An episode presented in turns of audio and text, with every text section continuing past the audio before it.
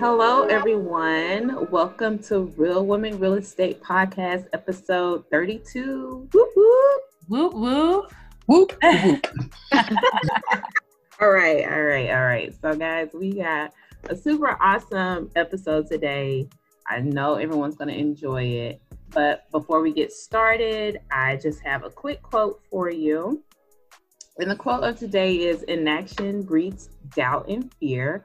Action breeds confidence and courage. If you want to conquer fear, do not sit home and think about it. Go out and get busy. And that's by Dale Carnegie.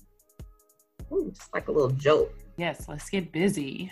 So today, guys, we have a super special guest. This lady is dynamic. Okay, she is gonna bring a lot of wisdom.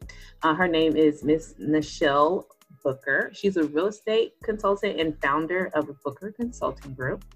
Uh, she is a Detroit based real estate consultant and has 10 years of experience as a real estate agent and 12 years as a property manager. She received her Master's of Arts degree in Organizational Leadership at Spring Arbor University in Michigan, and at the same time underwent training at a real estate institution to obtain her real estate license.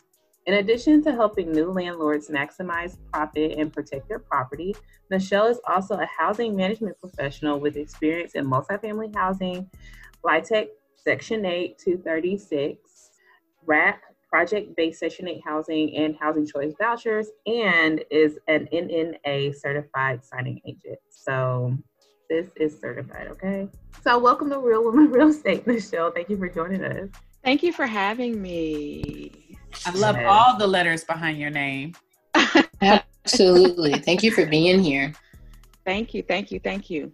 We're gonna jump we we know that you have a passion for landlords for helping landlords but can you tell us how booker consulting group came to to form and and what gave you a passion for helping landlords so i was one of those kids that came out of undergrad and couldn't find a job was it just me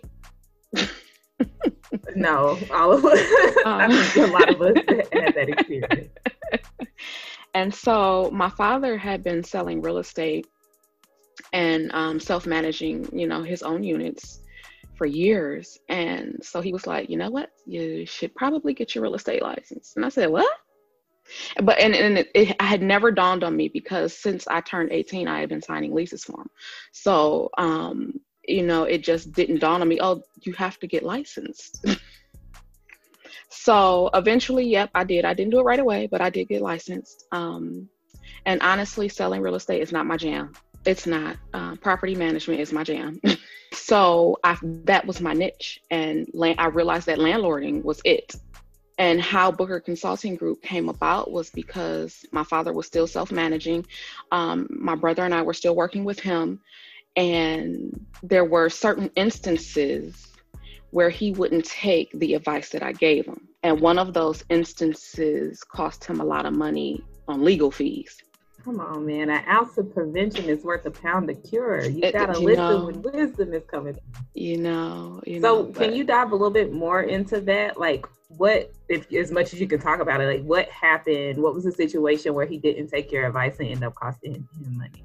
Lead based okay. paint, you know, a simple sheet of paper known as the lead based paint disclosure, which I had given to him, you know, and said attach this to the lease. It's crucial. It's crucial. It is. It's dangerous. It's crucial, and it's so hazardous. It's such. It's expensive to get to remove it, to get it out of there. What what happened? Like, why did he not want to remove it? Like, what were the what were the details? Well, the, it was it was there was a claim. You know, it wasn't founded, but there was a claim. Right you know, and you have to spend a lot of money, you know, to to clear your unit and to clear your name. Right. Absolutely. You know, when absolutely. You know, when when one sh- simple sheet of paper that you had in take, possession, yeah, would take care of all of that. Would would take care of you, all of that. You mentioned one other thing. You just you know kind of talked about your jam. Uh, what was it about? you know doing or being a landlord that you discovered that hey this is this is my passion there's two things actually, because being a landlord allows you to be hands on. You get to know what's happening in something that you own. You know, oftentimes the head doesn't always know what's going on at the bottom. When you're a landlord, you need to know what's going on from the bottom to the top.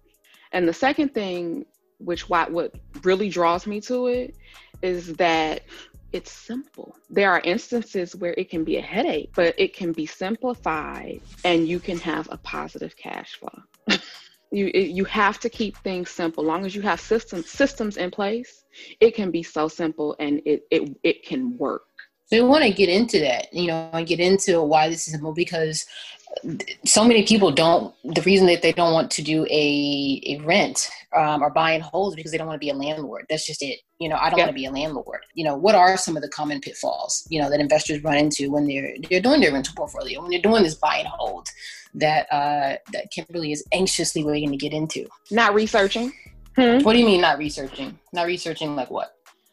You know oftentimes we have these investors and they'll go buy sight unseen and then once they get there or they send the contractor out and the cost to rehab may, may be twice whatever the budget they had set aside for it. Or you did see what it looked like prior to purchase and then you got carried away with the rehab and now you're over budget. So i see that as two you know of the major um, pitfalls that i've noticed. Another major pitfall that i've noticed consistently one is if you want that occupied unit to be vacated, you don't get it under the contract. You don't, it's not put into the contract. Like you want this tenant out before you take possession. Or if you're going to keep the occupant, what I've noticed is that they don't get any information from the seller. They haven't done the research. Where's the lease? Do they have a lease? Did they pay a security deposit? Like there's not enough research being done, you know, before you're you're finalizing. And a lot of times with like you said with the with the tenants, they may even say they're moving out. We we've had this happen with foreclosures. You you may mm-hmm. say they're moving out and then they don't move. And they don't. yeah. So then you have to fight getting them out the house. Exactly. And you're right. The sellers, and you know, you'll have like appraisers coming in on on those uh on the tenants yep. and they're all like wondering hey what's happening? Are they selling? What are they doing? No exactly. they're the last to find out and a lot of times they are they're pretty anxious about it as well. So um speaking of tenants you know what are some of the minimum requirements of choosing of choosing a tenant? Like um you know income to rate ratio what are some of those basic requirements? Whatever your requirements are they should be the same for everyone. Let's just just put that out there the minimum they need to provide identification. And because you'll you'll oftentimes get or what i've seen is mary jane will come rent you know the flat for jane bob. They're not who they say they are when they're coming in. So you need to get identification and you need to set requirements as far as income. And it's usually between two and a half to three times whatever your asking rent is and the next major thing is after you've done that, is determine that is you need to get a landlord reference. You know, what's their history like? And the last thing I think is important is background check. You know, it depend on where you are, you could do credit checks, but I believe that background checks are far more important than credit checks because you can not have any credit at all. But if you have the right income and a stable job, you're potentially a great tenant you just don't have the credit history to show that yet. So um, those are some important things that you know you should look for initially. It's so it's so funny that you mentioned like the background check pieces because especially if if someone is getting into managing affordable housing, that has its own set of requirements and like you have to exactly. do like a criminal background check and it has to be shown or else you run the risk of not getting your money from the government, which is exactly. the entire point of doing affordable housing. So, exactly. Um, that's a great point. When it comes to self managing, how do you? I'm going kind of off script here too, but uh, when it comes to self managing, how involved are you with helping landlords get through that process of screening a tenant, choosing a tenant, like the service that you provide? Like, where where do you come in on that process? Before they get to that part there are oftentimes people are new to real estate. You know, sometimes you may not go out looking for an investment property. It may just be handed to you and you have no idea what to do. Stop. So what happens is you need somebody to help you map that process out, or else you're going to spend all your time on Google. The Google landlord. yeah. You know, and those are the ones that have the most problems because they don't take the time to learn their state or local laws, or even fair housing laws for that matter. So, you know, the process is what is that you need? What stage of landlording are you in? If you're in the beginning stage, we give you those beginning steps. This is what you need to get your unit ready. Part one. Part two is this is what you need to get a tenant in your unit. And so that's what the process looks like. It depends on the whatever stage of landlording that you're in. So is tenant proofing different in COVID? You know, somebody else it shouldn't be. Mm-hmm.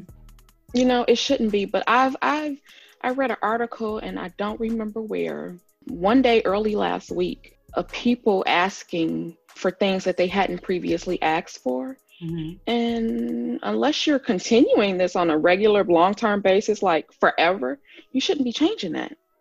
What what were they now asking that they weren't asking before? Six months rent up front. Oh. Instead of your normal first month in security. Who has six months? Right. If if oh, that's the case, I might not be that. moving. There right. are laws to protect the the tenant from that because there's laws in California. You can't. There's laws here. There's laws here in Michigan for that.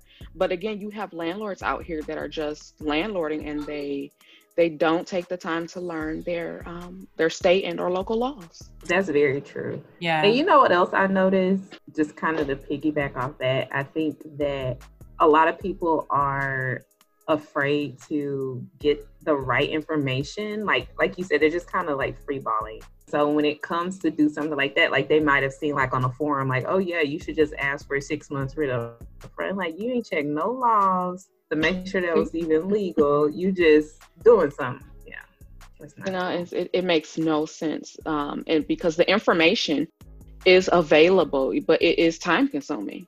And then too, I mean, to play devil's advocate, I understand like you want to make sure you're not losing money as being a landlord, but I mean, and I guess that's what made you know something like COVID has made it even harder because you don't have that security unless you're doing affordable housing. You don't have that security that you're going to get your money every month and you're going to be able to make your mortgage payment as a landlord. So with the moratorium, like the foreclosure, right? Like mm-hmm. you can't, they're saying for some people, they're not foreclosing on properties, but then on the back end, they're saying that you can't evict tenants. So it's kind of like everything is in a turbulent space. What do you feel is going to be the impact of all of these changes on the housing market and landlords in particular? You know, landlords in particular, I've been, ever since the moratorium hit, I've been trying to read and read and read. And I'm like, what protection are you offering the landlords? And the only thing that I've seen, and I'm not sure if it's protection, but it's, it could prove helpful if you have a mortgage. There's what it's called a partial claim or loan modification where they're putting payments on the back end. Yeah, that forbearance period. If yeah. you have a, a, mortgage, then you can you can do that. If you have a tenant that's just not paying, that's a good right. point. If, yeah. but but it's only for a certain number of months. I believe it's based upon your uh, lender. But I have not been able to find any other concrete protection for those landlords out there that you know are hoping and crossing their fingers and their eyes come the first. Is the tenant going to be able to pay me this month? And if they don't, what's going to happen? I can't evict them. So, you know, th- there's protection for the tenants, but right now, and maybe I've missed it, but I have not seen any concrete protection going past December 31st for the landlords that are out there. That's because there are some that have not gotten any rent since May or June. So, how do you how do you mitigate that? like what's your advice to landlords to kind of navigate that? Like we've gone through the the slowdown like you still got this property you're not getting rents. Like what's your advice to landlords who may be in that situation? Under normal sta- normal circumstances i always have landlords have a hard line on accepting partial payments like just don't do it it's either all or nothing. But during this time, that's the best suggestion is to take a partial payment and set up a written arrangement for the balance. They may not be able to pay the full thousand dollars, you know, because of everything that's going on on earth right now. But let's say they can come up with 700. Take it. You have to sit down with that tenant. You have to come up with a written repayment agreement or a delayed payment agreement, whatever you want to title it, and go from there. Do you recommend like a cash for keys situation to try to get them out and just kind of pay for it to get them out so you can get somebody else in? I've always As been, an I've, I've, I've always been against that. I know in certain areas it's common, but right now, you know, it's a plausible option because you may you may be able to get them out and you may be able to re-rent with a tenant that can pay or it'll sit D- depending Yeah, on where you are it's an option Yeah, right. Why do you why do you go against it? Like, why is that something that you go against? Cash because they keys. because they, 'cause they probably already owe you money and now, yeah, that's a great and and and then you're you're giving them money you know it's yeah it, that's something that i came across probably my very first real job as a landlord. That's the very first thing i encountered you know they cash for keys $2000 i was flabbergasted. I said that's how that works you You know but you just you you needed that unit back. Right. I was gonna say you don't think maybe they're cutting the losses because if they're already down, if I keep this person there, you know, versus just getting the money to get out, with that not you're cutting your you're cutting your losses at that point. You, and that, that's exactly what it was. They were cutting their losses. I just, I just could not understand it, and I'm thinking like that's an awful lot of money to give someone. But it was just a matter of of that family not wanting to go. you know, they dug their heels in. They had been there for a very long time, and that was their home. yeah, so I'm assuming this is pre-COVID. So the, Yeah, the- wait, this yeah, this was Way like I said, my first real way like 10, 12 years ago. My very first, you know, so it's not that like bleeding heart, like oh, there's a pandemic going on. You just gotta do No. what you can. and that's why I've always been against the cash for keys because I that, that was the first thing I saw, and I said, "Don't give her that much money." And that's where a landlord comes in at, right? Because you don't have to make those hard decisions, right? Exactly. You know, you don't you don't have to like do that on your own and have those tough Exactly. those tough those tough questions and, and conversations and things like that. So why do you think um, most people don't choose to have a landlord or want to do a property manager to have somebody manage that? Is it the money? I feel like the obvious thing is the money, right? Yeah, the, yeah, that's the obvious thing is the money, and the other, it could it could could be is that you always don't know what to look for or what to expect from that landlord or from that property manager. So you're That's a just great like, lead. yeah. Not interrupt you. That's a great lead on. Like, what should I expect from my property manager before hiring them? What should I expect? What's my qualifying? it depends on where you're located. You need to know there are several things that you need to know. You need to know if they're responsible for leasing. You need to know if they're responsible for maintenance. And you need to know if also, the big thing is is if they're responsible for rent. And I mean as far as say I don't get my rent, who's going to file for me? Because oftentimes that's one of the things that's left out of the agreements or the contract. You know, I didn't get my direct deposit this month and you call the landlord or the property manager and say, Well, where's my direct deposit? Oh, unit A didn't rent this month. Well, today is the today the 16th. Today is the 16th. Did you file yet? Oh no. Well, whose responsibility? So that's one of the big ticket items is that's often missed in the agreement um, between the two. But I think those three things are the most important things that you have to decide when choosing the right property manager because then you have everything covered. benefits though so me as a landlord i didn't have a property manager which is probably why i'm also against buying holdings but to a certain extent but what would you say are some major benefits of it Depending on how many doors you have, like I mean, more than a handful of doors, right? You, and and and if you have the don't have the time, Mhm. um, you know, a property management or a property manager is useful for two main reasons. One, because you'll get those strange calls. My light is out. Did you change the light bulb? you know, when you're first starting out, most most real estate investors, you know, they're working somewhere full time. You know, and if you you don't always have the time to deal with, you know, that type of issue. Mm-hmm. So that to me, and not that you want to, but you know, to me, that's one of the most important um, things is that you have someone else to field some of those what I call lightweight calls. You know, the roof didn't cave in, the house isn't on fire, the basement isn't backed up. You know, you just need a light bulb. You know, you may need to plunge out your toilet or flip the switch on the garbage disposal, right? So having someone else outside of that to take care of that for you is helpful. And then there's also the paperwork issue. Everybody isn't organized. I've seen quite a few people that don't even have a lease. Mm. They just live in there. Just they just live in there, you know? I don't know about that life. That's right. You know? But that's why you have systems like the systems that you were talking about earlier though. You know what i mean? So that if somebody didn't want to be a landlord there's i mean you tell me right? There's all these kind of apps and stuff out now that i'm hearing. There's you know payroll systems and things that you can come up. I'm not talking quickbooks. I'm talking simplified things that you can just do from your your iphone right? So are, are these things beneficial? Do you use them personally and say hey you you should use this but use this with me you know? Is that how that works? Like what's your recommendation on that on these systems? It, it you know it depends again that depends on your doors and also your comfort level with technology you know? Most people do everything from their phones and then you have some people that like to spread out all the paper all over the place and look at it. But for me give me all the digital give me all the technology and that's what i'm going to recommend for you. I'm kind of I'm laughing right now because Kim and I come from that that real estate systems technology world, and people would get so excited about all the bells and whistles that the system would do, and then once they sign the the paperwork, they call it like, now how do I do this? What do I do?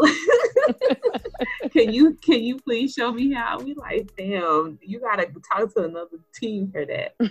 so, but you're absolutely right. Like that's a great point. I want to shift just a little bit and going back to some of your experience with affordable housing, like low income housing tax credit and the housing choice voucher in Section 8. Section 8 is is something that gets thrown around a lot when it comes to having a rental portfolio. What is your advice for someone who let's say they comfortable with self-managing and they're considering foraying into section 8 housing what what is your advice for someone in that space so you don't have any qualms whatsoever about Section Eight. No, no. I, I no, I am I am a certified housing choice voucher specialist, and you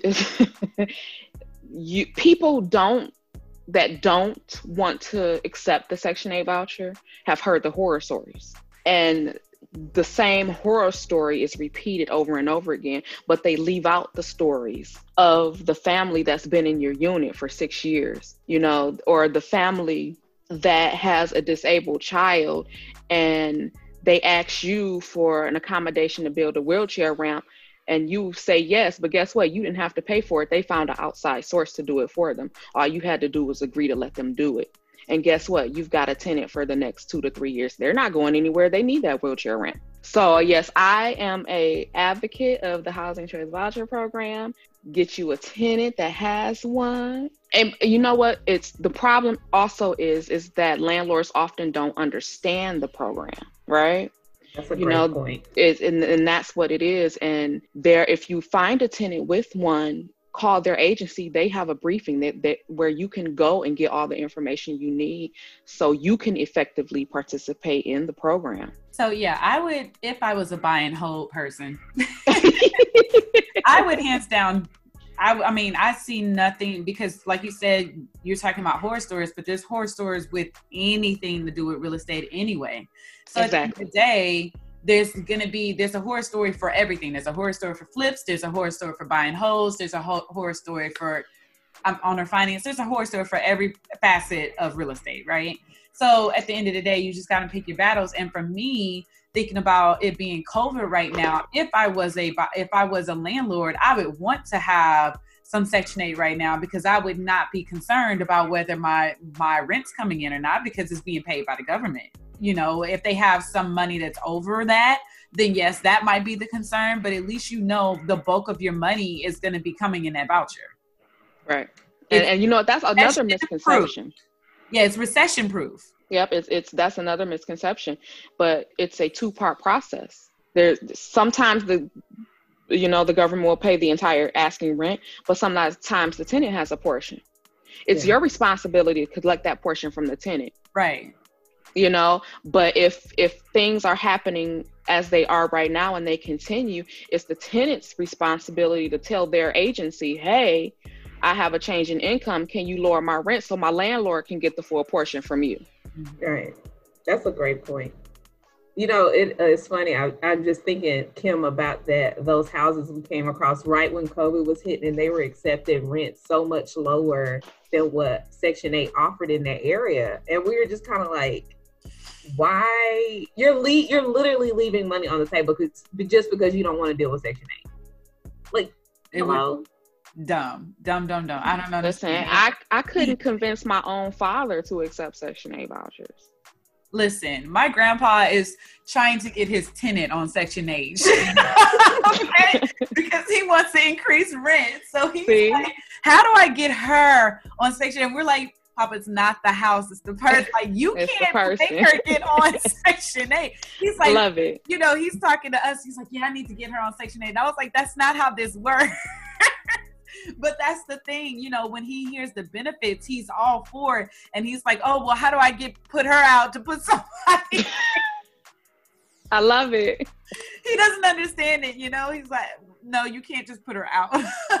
he wants yeah. that for short money. Yeah, exactly. for money. He's the first know, of every month they never understood. It's again like you said it goes back to understanding and i feel like a lot of people do not. Now i do understand that. I just have my qualms about my own thing with buying homes but i definitely understand and am pro section 8 because not only does it give a family an, an opportunity to have a property you know live in a house but it also is guaranteed money for you. So why would you not do it you're gonna have to fix a house when you know people move out anyway. You can have someone that brings a dog that said they weren't gonna have a dog and pee on your wooden floors because I had that happen. You mm. know, so you it, and they weren't on Section Eight. These are just regular renters, and I or spill red Kool Aid on the wood floors and don't get it up. Right, you're not cleaning up. So that could just come from anything. That doesn't necessarily mean it was. Shout out to the red Kool Aid. shout out, shout out, shout to, out to red. Shout out to the Kool Aid, real quick. but yes, totally agree with you. It's it's more so about the knowledge. Yep. People don't want to do paperwork. People, you know, like, I don't want to say we're and lazy, they, they don't want to deal with the inspection. Yeah. yeah, there's that part too. I would want my house through a few more hoops. Though. You want your? I would want my properties up to par. You should. There's there's no reason for it not to be. Yeah. Yeah. Yeah. If you would take FHA and deal with the the things or a VA, it's the same thing. Yeah. yeah. Exactly. And I mean, I will say there was, you know, we did go through some things last year and the year before with HUD and some of their changes, but I've been in plenty meetings. They're trying to make it better and they're trying to to make it easier for landlords so that you know that housing that affordable housing can continue to be provided because a lot of people just think oh affordable housing that's something the government's going to take care of. But no if you're buying back the block if you're out here being an active real estate investor like you can play a part in that as well so. Yeah there there there there are times when hud is looking for um, information from real estate investors, especially those that are in uh, what the media calls depressed areas. Mm-hmm.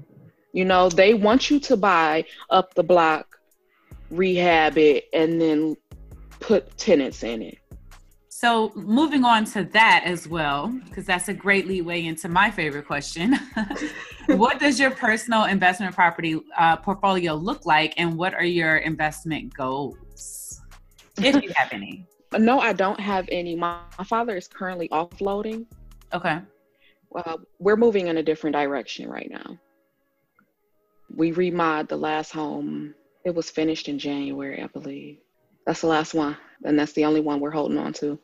And the others are they're they're slowly being offloaded. But my own personal portfolio, it's it'll be in the works mid 2021.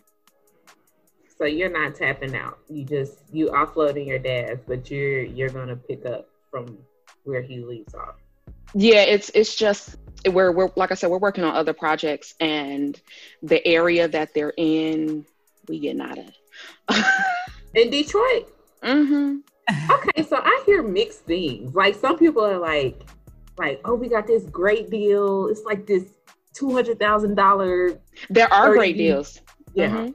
Yeah, But- but where in specifically where you're talking about, you're like, nah, we good. we're getting out of it. We we've gotten everything that we can get out of it. Mm. It has served well. Now it's, it's time to move on. and yeah, we're we're not picking back anything else up until 2021. we come across a lot just like as investors reaching out to people trying to you know sell their home we come across a lot of people who are liquidating their portfolio a lot of landlords who have like and i think portia like one of our our previous guests posted this past week like she came across a guy who left like 10 houses to his his kids and like they are uh, It was they're going through- 110. It was 110 doors. 110 doors And Clutch yeah. my pearls. But they didn't do it right. So like they ended up a lot of them had tax liens on them and stuff like that. Like they got foreclosed on. And stuff. Mm, okay, Yeah. a mess. So I guess my question is is like what's the appropriate way to like if you as a landlord are deciding that you want to liquidate your portfolio, what's the best way to go about it? Like what do you recommend? I've seen um, most recently, actually, I've seen something that you just mentioned, but it actually worked out well. Um, I had a client, and he he passed away, and his there were 17 doors, and his son said, "This is I don't want to be a landlord. This is not what I do. I want to let them all go." You know what he did was he didn't do it all at once. He did a couple at a time because he had to make sure all of his father's paperwork was in order Right. and there was there was only a problem with one of them so him taking that time to make sure everything was in order it saved him a headache in the long run and he only had that that i'm aware of he only had that one problem that he had to resolve before he could let it go and get what he needed out of it Right. So he didn't he didn't offload all 17 to a wholesaler Yeah. he, Yeah. he did I mean, I- did, he as did a three or four at a wholesaler, I would love that. Like that's a jackpot if I come across somebody with a 17 Exactly. and they were all in the they same area. They were all in the Yeah. same area, but he he took the time because he lived in another state, so he wasn't on top of everything that um, his father had going on with his properties. So he took that time. He wasn't in a hurry with it. Yeah. It took him a It- few months, Yeah. but he offloaded all of them, every last one of them. It wasn't a cash grab for him. No. Yeah. Nope. He just didn't want to. He did not want to be a landlord under any circumstance. So what's the market like in uh, Detroit? You know what? It's hot. It's hot everywhere, isn't it? Yeah, And, and I, I say that because you can if you're if you're willing to do a remod, you can pick up a lot. You know, some people just don't want to take the time to do a remod or a rehab. It's my favorite thing to do. Is it? yeah, we No. hear a lot of good things about Detroit, and uh, or I have at least.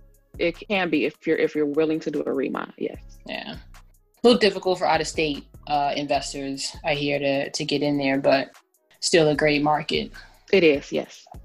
I I just wanted to talk really quickly about some resources for listeners that you have uh, who are landlords. Oh, sure. It's a it's a moving cost calculator. Oh, And wow, okay. Yeah, what's that? what's that? it takes the guesswork of how much certified funds that your tenant is going to bring you when he comes to get the lease and the keys. Everything is spelled out in plain numbers. And How, are you affiliated? Like, how are you? Are you affiliated with it, or is this is this your it's just something that I it's just something I created. I Oh wow, you Oh, created you it was created it. Oh, okay. yeah, it was something I needed. How can people and- use it? That's dope. It's it's it's real simple. So today is the 16th. Say you're moving on the 16th, you write in the prorate days, um, and then you write whatever the um, prorate amount is. And then if you have your cost of your utility, say water, um, that's prorated, you write that prorate amount and tally it up, include the security deposit. Bam, at the bottom is your total amount that you need to provide me before I turn over the keys to you. So how can people use this calculator? Yeah. They can go to, they can click on the link if they go to my Instagram. It's Nichelle underscore BCG. Click on the link in the bio and they can download it from there. Awesome. And she also sent the link over, so we'll make sure to put it in our show notes so our listeners can access it. Access it there as well. It's pretty cool. I, I kind of clicked around in it. I like it. I like the. Thanks. That's awesome. I gotta check it out. Okay. rapid fire time. on Should I be nervous? baby Jesus.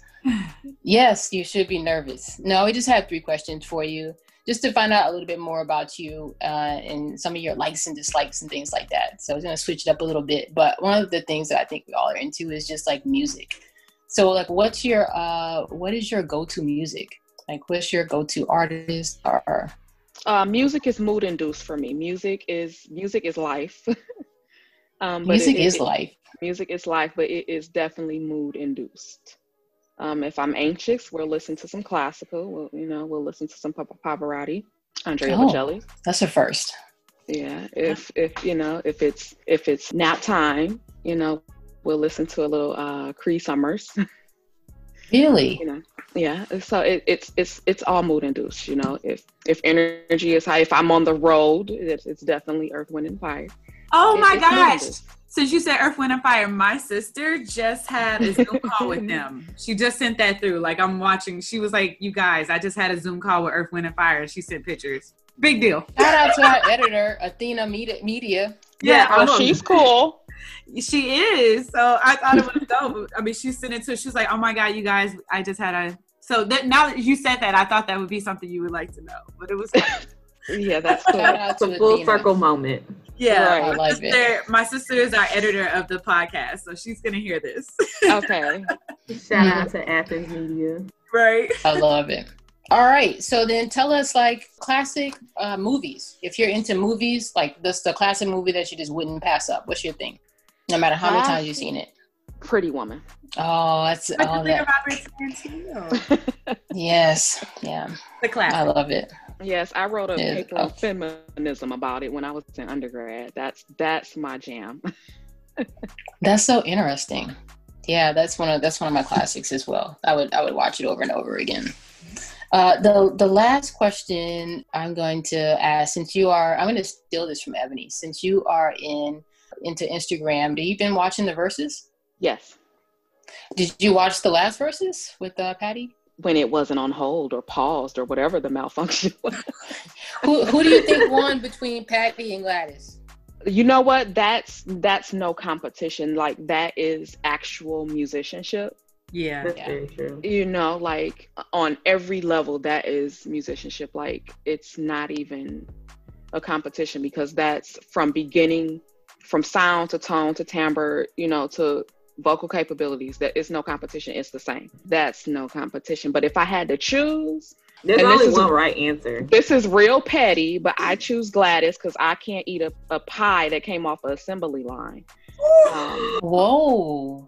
That's a little petty. Personal Shade. shots fired. it's a little petty but you know Hold on, them patty pies, they're good. I'm I'm though. just Like, gonna have to take your word for it because it came Sure. off assembly line. Like, Never had one. Shots And if you read the ingredients, none of them say sweet potato. So no. see, okay, like I like. I said, it came off of assembly line. Shots y'all not about to do my fave, Patti. Miss Patti like that. Y'all not. Ooh-wee. I oh, thought have you would have had something to say about her her shoes and her her dancing and stuff like that. Mm-mm, no, that's that's all normal for that for that age group. It's The pies. It's the pies. They It's the pies on the assembly line. on the assembly line. Oh man, I think that's the first funny. one right there. That is hilarious. I'm Well. Michelle, I know you mentioned this before, but tell us where we can tell us for last time where we can find you. So we can get that everybody to reach out to you and make sure they get that calculator that I was trying to jump over. they can they can definitely get it from Instagram. It's Nichelle. That's with an N underscore BCG, and the link is in the bio. I love it. Well, this has been a pleasure, Nichelle. Thank you so much for joining us and sharing your wealth of knowledge with us today. I really appreciate it. Thank you, ladies, for having this awesome platform. Bye. Bye.